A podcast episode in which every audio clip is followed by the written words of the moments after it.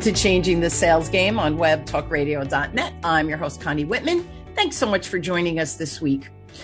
So every week as you t- tune in, I hope that you feel my mission, my passion to change that word sales from something that's just icky, sleazy and manipulative so that we could really start to shift our paradigm of thinking and come from love, care and respect. By the way, it's more fun, heck of a lot easier, and people respond in such a better way. Now, to help you on this mindset journey, I have a free gift for you. It's my communication style assessment. You get two reports one showing your natural superpower as it relates to communication and how you're perceived in the world. The flip side, I also give you your lowest style score, which is usually our blind spots. So I shine some light on that for you so that you can understand when you're speaking with people that are in your blind spot or communicate from that perspective, what do you need to do to shift? To be able to connect with them on a deeper level. So you get those two reports, go to changingthesalesgame.com slash communication style assessment, and I will put that link in the show notes for you. Now, my motivational quote today is by Jeffrey Gitomer, and Jeffrey says, quality performance starts with a positive attitude. Now, through the years, I know that I've used different behavioral models or tools this case DISC was the one that i was certified on 40 years ago. And now my own communication style assessment which i just shared in the intro. Um, these valuable tools are just such great resources to help us better understand your specific prospects buying style as well as your communication style so that we're always connecting and approaching in this case your prospect in the correct way so, how can we use this type of information to build our skills, to master our prospecting efforts?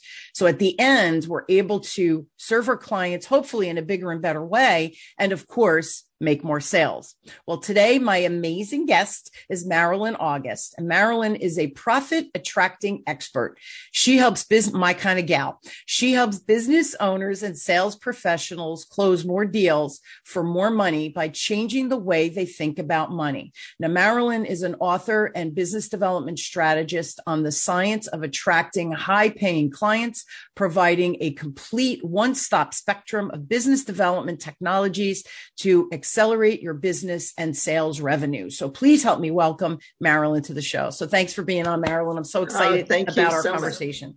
So just, I'm delighted to be here. I'm back at you. I'm always delighted to do my show, but I'm delighted that you're here with me today. Well, thank you, Connie. I felt a connection right away. I know we met recently, um, mm-hmm. uh, everyone listening, and it, was just like a love fest right out of the gate. So it's kind of cool when you meet people like that. And then, of yeah. course, I think we'll create a, a, great content for everybody listening.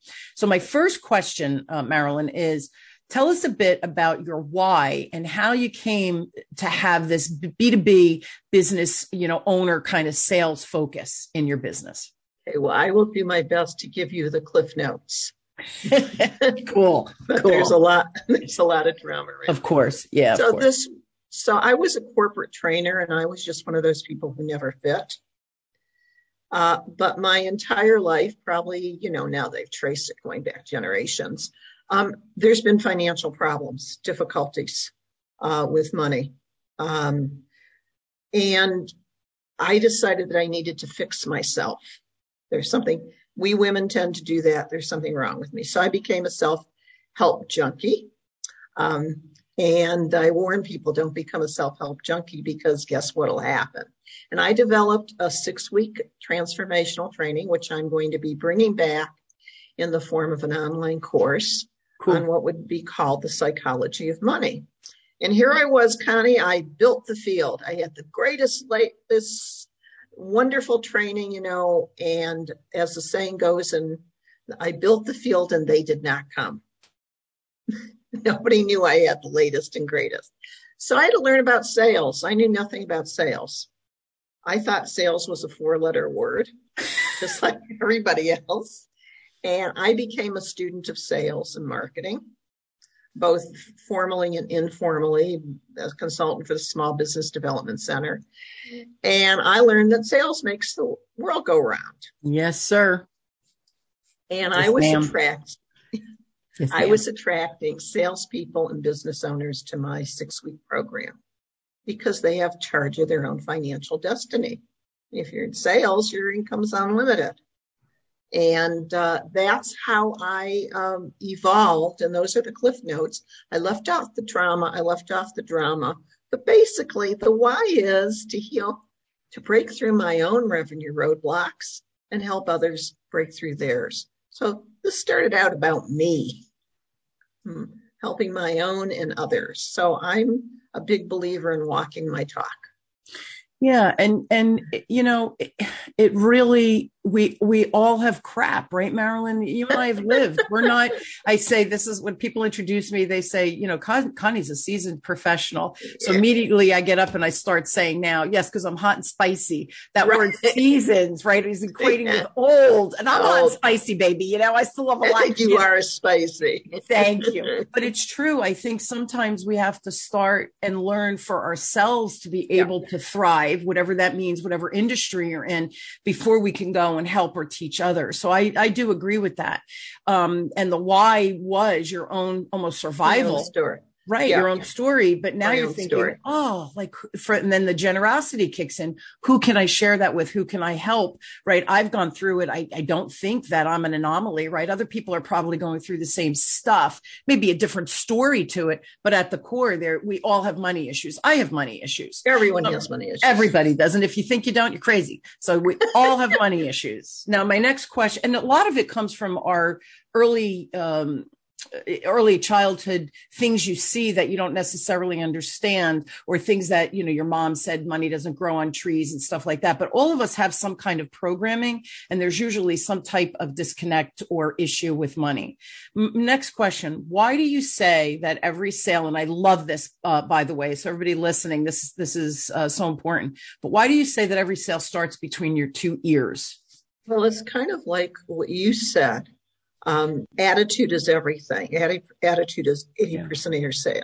Yep. So um, the easiest way to illustrate this is to tell a quick story about a client I had who was on his way to make his latest, greatest, biggest sale in the world. He was actually in the car. I mean, when we called on people in person, he was in the car and he was calling me and he really, quote unquote, needed the sale. Mm. So he was giving off all kinds of needy vibes without knowing it. Mm. And it was the biggest sale he would have made that quarter. So he had all this talk going on inside of his head and everything he knew about his skill set and his behaviors in the past uh, was running around in his head. And basically, I mean, talk about on, on demand coaching. I needed to calm him down yeah. and have this be just another sale. So what was going on between his two ears and because you give off an energetic vibe and when you're when you need the sale, did you ever notice how when you need the sale it never happens? Yes. Because it's weird, but it's happened to me too many times. Yes. So we needed to shift his attitude about, oh, this is just another day. This is another day. This is the kind of sale I make. This is no big deal if I make it or don't take it. So his entire internal self talk, he was over preparing.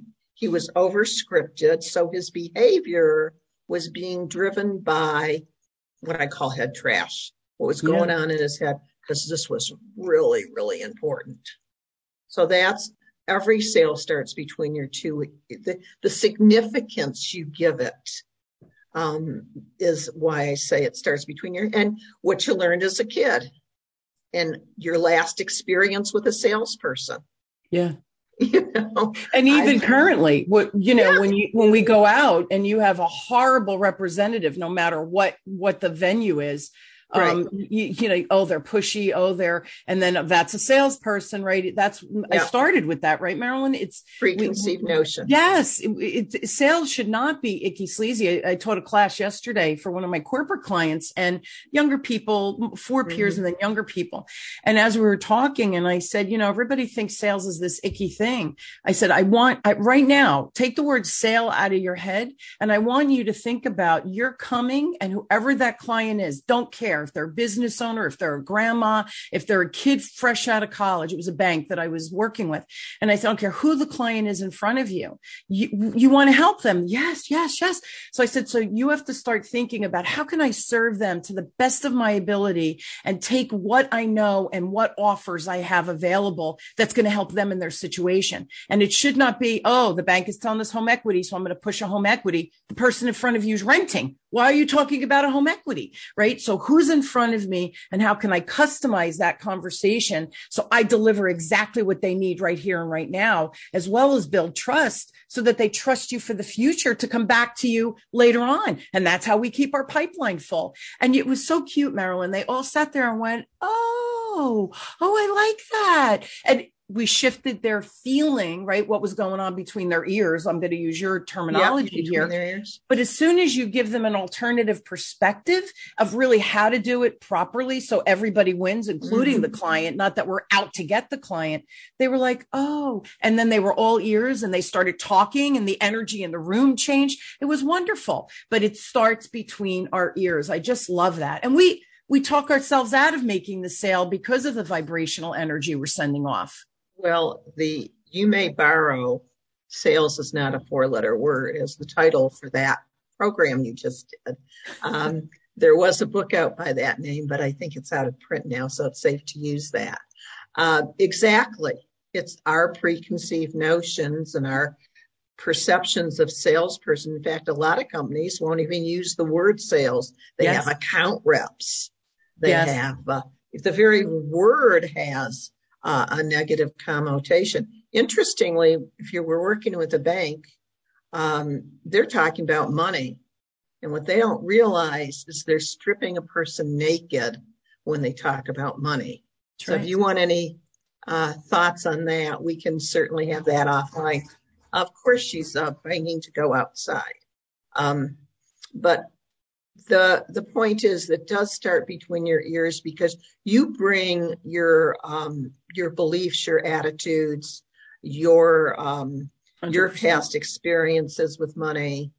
Um, the, I could go on and like the elephant in the room, right? It's the, the elephant, elephant, in the room. In the room. It's yeah. the one. That's exactly a great way to start talk about it. Yeah. And, and Mara, another question, why do sales and, and business owners too, right? Because I have both. I have salespeople yeah. who work for corporations and well, I have they, business owners, right? Yeah.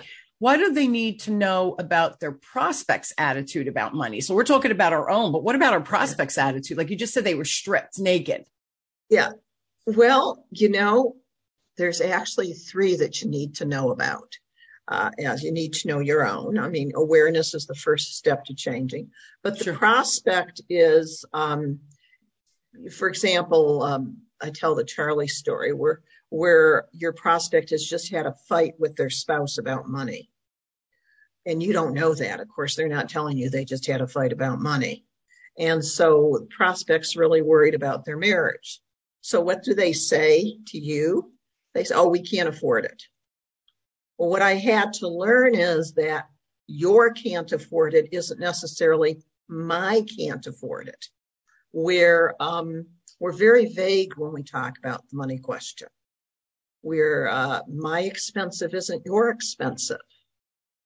And so we are triggered by our prospects hidden agenda that we don't know anything about so um, if they just had that bad salesperson experience, they're going to project all over you. Yep. You know, sales is 80% psychology, um, or maybe even more. Uh, yeah, it's like the iceberg, right? Maybe 90%. Yeah, percent, yeah. So mm-hmm. their um, past experiences with salespeople, their uh, boss's demands on them, all that's going to play in their personal life, whatever's going on in their personal life, and whatever they were taught about money is going to come into play. You know, don't trust any salespeople.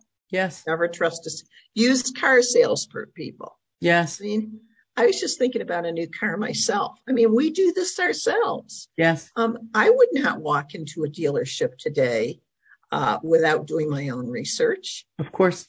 But last time I bought a car, you know, I just stroll in there knowing I'm going to get jammed. The expectation. the expectation that your prospect has about particularly when, and this is not, I don't know if on our topics today, but one of the reasons I discourage discounting and have written extensively about that is because then your prospect's mind is going, what's the real price?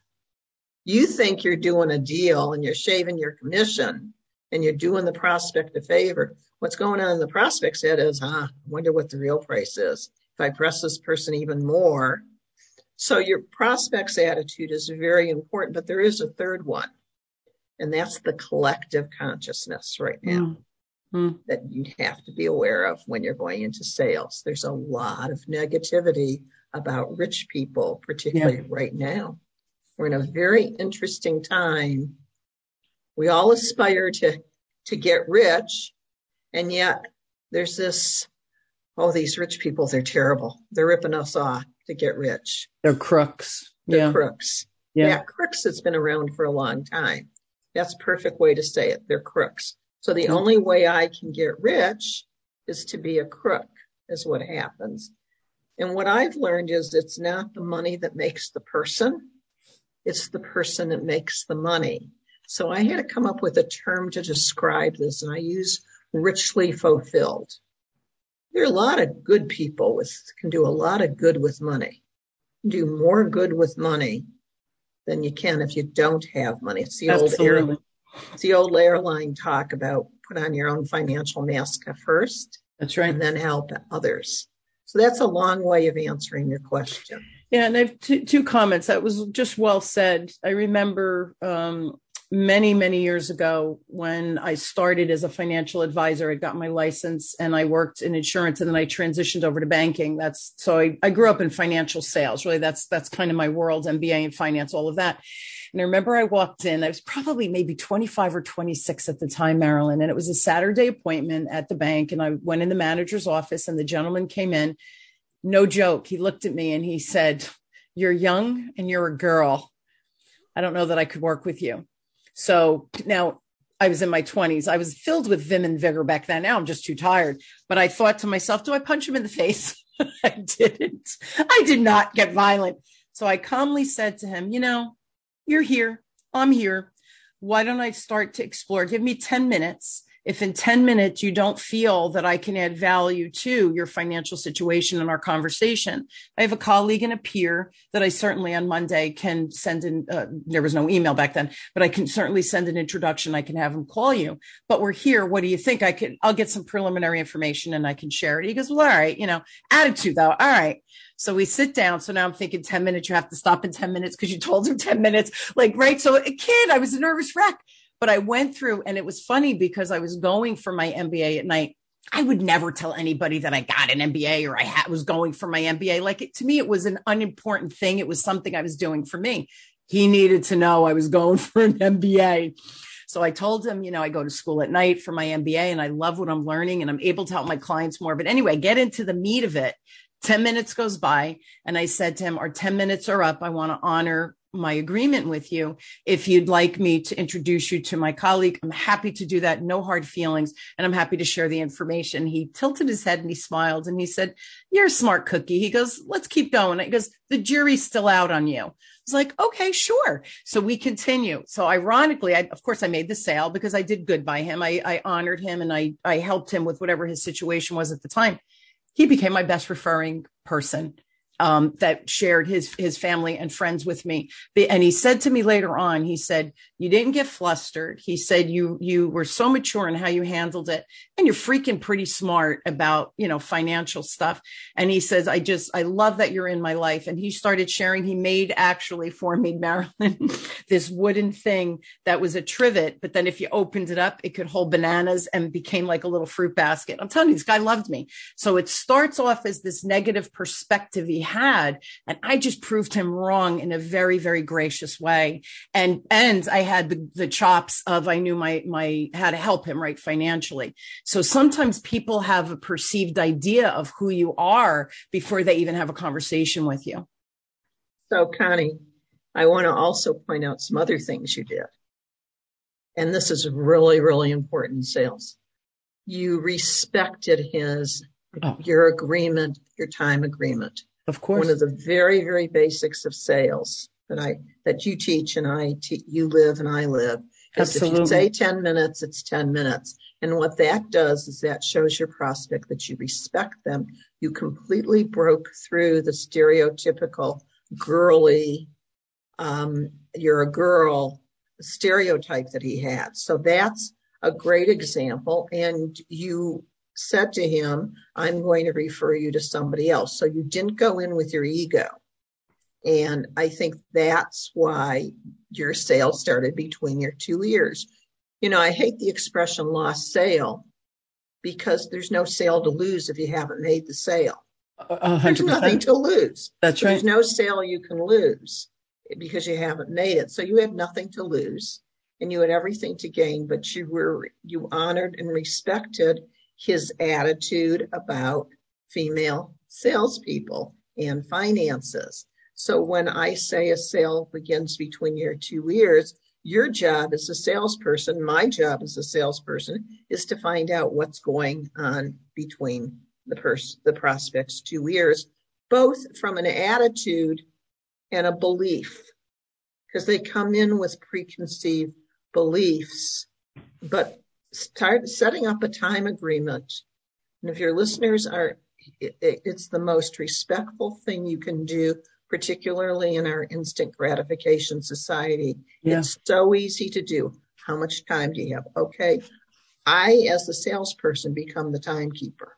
Absolutely. And that's what you did. I mean, what you just told in that story is a great, that's a whole class in and of itself For real. Yeah. because you didn't even get to the, to the objection part. You got to the, I'm not doing business with you because you're a girl. I was going to tell you about my boss who said his wife would never work outside the home, but it's not appropriate.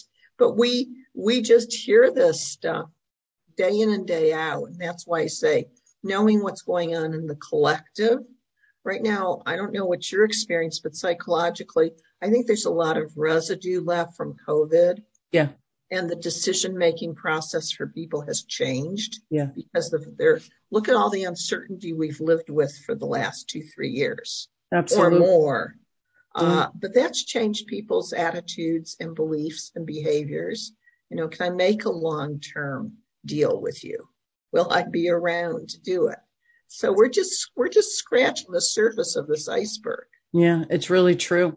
Uh, next question. You mentioned um, a little bit of success, right? So, how come, how, in your experience, right, how come some people have this fear of success, which again is, is what's going on between the ear, but why, why do you see that happening or feel that feeling come about? I distilled it down to three three components. Um, and if anybody wants the article I wrote about it, they can have it. But I think um, in no particular order, uh, and it's very it's very deeply buried in our subconscious, very very deeply buried. But one of the reasons is that not everybody gets on your bandwagon. I've lost friends. We expect everybody to be on our cheer to be in our cheer leader. You know, we expect everybody to root for our success. Well, there's some people that just can't go along with it. It disrupts their image of you. Hmm. And another reason is, and I probably have more than three, but um, is most people live their life as a problem to solve. What if you don't have a problem to solve? Think about people's normal day to day conversations. What are they talking about? They're talking about problems. They're not talking about their wins. One of the Hmm. things I encourage people to do is to talk about their wins. Um, there are several coaches, uh, several time management people who say, at the end of the day, sit down and think about what you got done, not what you didn't get done. And that will change your perspective on, on if you're making progress. And then last one that I'll talk about is really our own self image. If like me, you were the black sheep of the family and you weren't as smart as your brother or as pretty as your sister, we have to change our self image of who we are. And some people cannot, but there's power balances in relationships. Hmm. Um, I don't have to talk about it so much, but I used to talk about if the wife starts making more money than the husband. That was a big issue in a lot of relationships. So there's a power thing, but mainly it's our own self image. If we don't see ourselves as successful, or if we're used to only talking about problems, or if we have lots of drama in our lives and all of a sudden the drama starts going away. So almost in a drama addiction, almost a problem addiction that um, that's why I emphasize uh, having a vision statement, um, having a big picture, having the, okay, this is so outrageous that could never happen to me, but my screensaver is my vision statement. It's my, and, and images so that when I wake up in the morning and I start working in the morning, this is what I see. I see what I'm going for. Yeah. Because I have certainly dived into where I've been. Yeah. The it's, subliminal. Yeah. It's really, I mean, I am your, you joked with me before we started. I am my worst critic. We are all our worst critics. Yeah. I can tell you everything I've ever done wrong. yeah, yeah. We have a tally of it, right? We we have it in detail and bolded right. print, right? In That's our brain. right. You're yeah. absolutely right. It's and it's funny. It, the oh, critic is the critic. My I my coach even used to tell me I have a vicious critic. Yeah, yeah. We're we're vicious with ourselves. That's we yeah. judge, right? We're very good mm-hmm. at judging ourselves, others, right. and situations for sure. Right. It was funny. I remember, God, this is years ago. I went to a um, like a weekend retreat at a, a mm-hmm. friend who um, she I call her Karen, the angel lady, uh, but she sees a- angels and she does readings, mm-hmm. etc. So I had done several readings with her, and she did this retreat, and I said, "Oh, I'll come. I, you know, to support her certainly, but I'm, you know, I like learning about myself and and different things." So as we were going through all these little things for us to work on and at one point, she was going around the room and saying what our angels were telling her messages to give us. And she skipped me, Marilyn. And I thought, oh, maybe my angels aren't oh, here. And maybe I don't have one. Everybody else they don't, they. Don't have any, yeah, they don't have anything to say to me. So I just, I, I was like, all right, whatever. Right. She went on and then she comes back to me last. And then I looked at her and I go, uh oh. How bad is it? of course, that's where you would go. That's where And she looked at me. It was so cute. She put her hands on her hip and she goes, You're afraid of success? And it took me back. Oh I, my God. Can, you believe it? Swear to God, several years ago. And I looked at her and I went, uh huh, I am. She goes, why? Like, she, she, was like the nicest person. You're smart. You're giving. Well, you what was the people. answer? Yeah, she was like, yeah. So she goes, what the hell's wrong with you, woman? And I said, I'm afraid people are going to think I'm a crook. And so we delved into that a little bit oh, that because day. You come from financial background. No, it was my parents. I grew up in Newark, and I remember we were coming oh. home from the oh. shore, and the mob, the the mafia, were very big in Newark back in the sixties. And we were coming home. I was a little girl. I was probably five years old. And as we were driving by, there's these big, beautiful homes. And I say to my parents, oh, who lives in those homes? In my mind, it was a princess, right? Disney. Mm-hmm. So I'm like, who lives in those homes? And they said, meet like at the same time. Bad people. They have guns. They kill people. They're crooks. They're crooks that live there. Oh, that got planted. That got implanted. And I finally figured that out. It's probably within the past decade. And I, and when I said it out loud to her, she said it's a five year old and you're holding on to that and my fear was people that knew me would think just what you said before uh, marilyn how did she get to be successful she must have stepped on people or ripped people off that was my own rhetoric which mm-hmm. here's the reality people that know me know that I, I come from a place of love always in everything I do. So that that's the furthest from the truth. Yet that was instilled in me as a little girl. So subconsciously I was feeling people are going to think I'm a crook too. So it's very interesting. You know, it goes back to what what's behind our ears, but also those experiences that we don't even know how to, how to articulate. So fear of success is a real thing, and we we all have it a little element of that. I think, right? I think we all have an element. I think it's a huge subject, yeah. and um, I, I, you know, obviously. I wasn't supposed to be successful either because I committed the sin of leaving my secure job. That's right. To start my own business, which right. for which to this day, the little family I have left, and I don't call them family, has never forgiven me. So there was only one way to make money in my family, particularly if you're a woman. and that was to marry a rich man. Yeah. See that so, again, it's what we're programmed. And and not only that, I want to take it, Connie, and this is something I've explored this generationally. When I say it was implanted in you, remember we either had parents or grandparents that grew up in the 1930s. Yeah. And that was the depression. And that is so some people say this goes back 10 generations. Yes.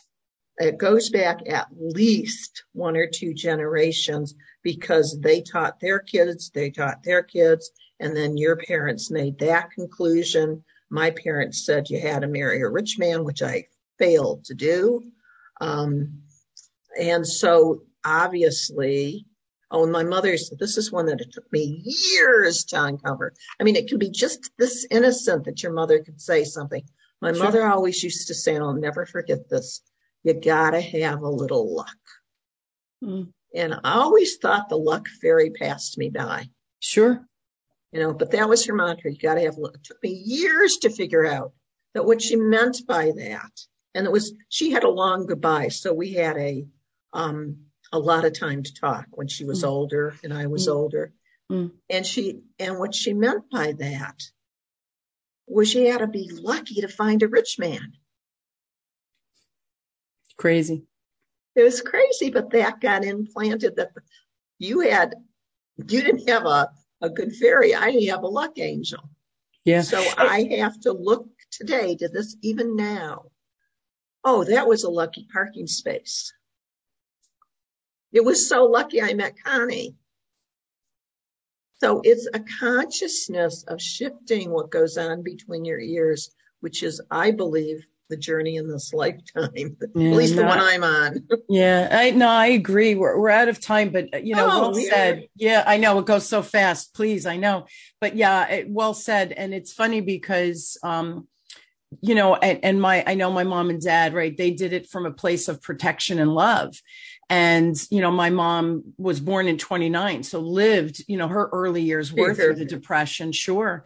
And being in finance all those years when I would meet with elders who were my, you know, my mother's elder to me, my mom and dad's age, I always understood that they had that poverty mentality because they did live through the depression. And when they said I, like I was starving as a little kid, like my mother, you know, it, they had to t- water down milk so that everybody could, for instance, have milk at dinner. So, you know, they knew what starvation was and feeling hungry. Our, my kids say it and I think, oh my God, you just ate an hour ago. What are you talking about? Right.